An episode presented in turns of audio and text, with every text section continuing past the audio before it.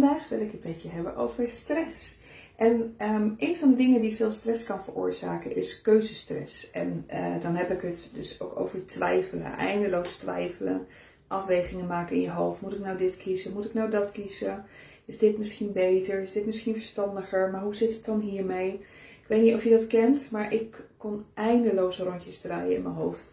En um, een van de access tools uh, uit Access Consciousness die ik heb geleerd, is uh, om vragen te stellen en dan te kijken van wat is licht en wat is zwaar. Um, en dat kun je bij hele grote, belangrijke keuzes toepassen, maar je kunt er ook eens mee beginnen met kleine dingetjes. Dat helpt vaak ook om even te snappen waar ik het überhaupt over heb. Um, want eventjes een voorbeeldje, wat ik, wat ik heel handig vind, is om te kijken als je bijvoorbeeld kleding gaat kopen.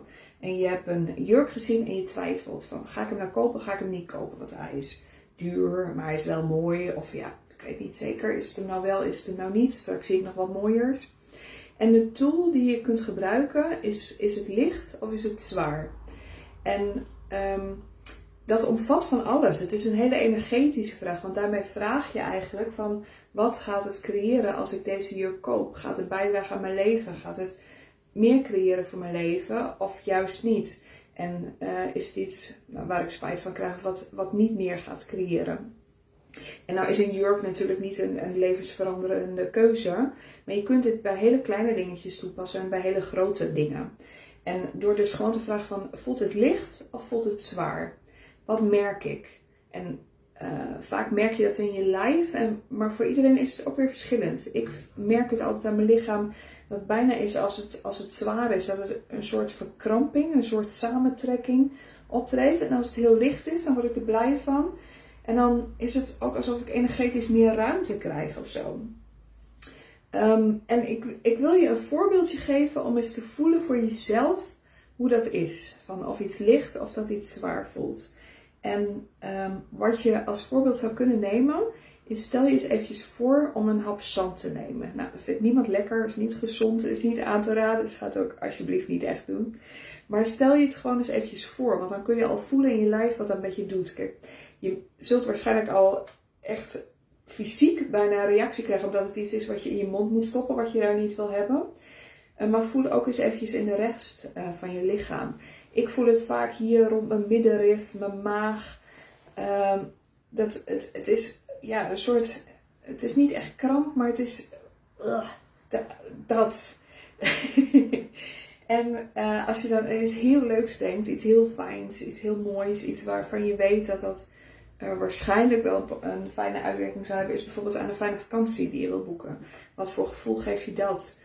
Um, geeft dat expansie? En dan, daar zou je natuurlijk ook weer vragen over kunnen stellen. Hè? Van wat, wat is dan licht? Waar zou je naartoe willen? Dat soort dingen. Dat zijn hele mooie dingen om mee te oefenen. Is het licht om naar Portugal te gaan? Of is het licht om naar Zweden te gaan? En, en soms zul je merken dat iets zwaar voelt en dat je een bepaalde verkramping krijgt. Terwijl je eigenlijk denkt van ja, maar dit is toch leuk? Waarom, waarom is dit nou zwaar? Maar intuïtief weet je soms dingen die je, die je verstandelijk nog niet kunt weten. En daarom is dit zo'n hele sterke tool. Want in je hoofd kun je wel allerlei afwegingen en dingen gaan maken. Maar je weet veel meer dan in je hoofd. In je hoofd zitten alleen je ervaringen, dingen die je geleerd hebt. Maar energetisch, uh, je bent een energetisch wezen en je weet veel meer dan alleen dat. En de, uh, sommige mensen noemen dat intuïtie.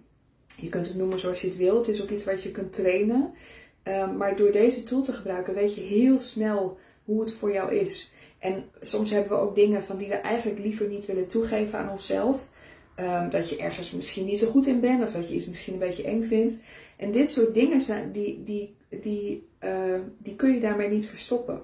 Dus je, je kunt niet net doen alsof iets licht is of, als, of dat iets zwaar is.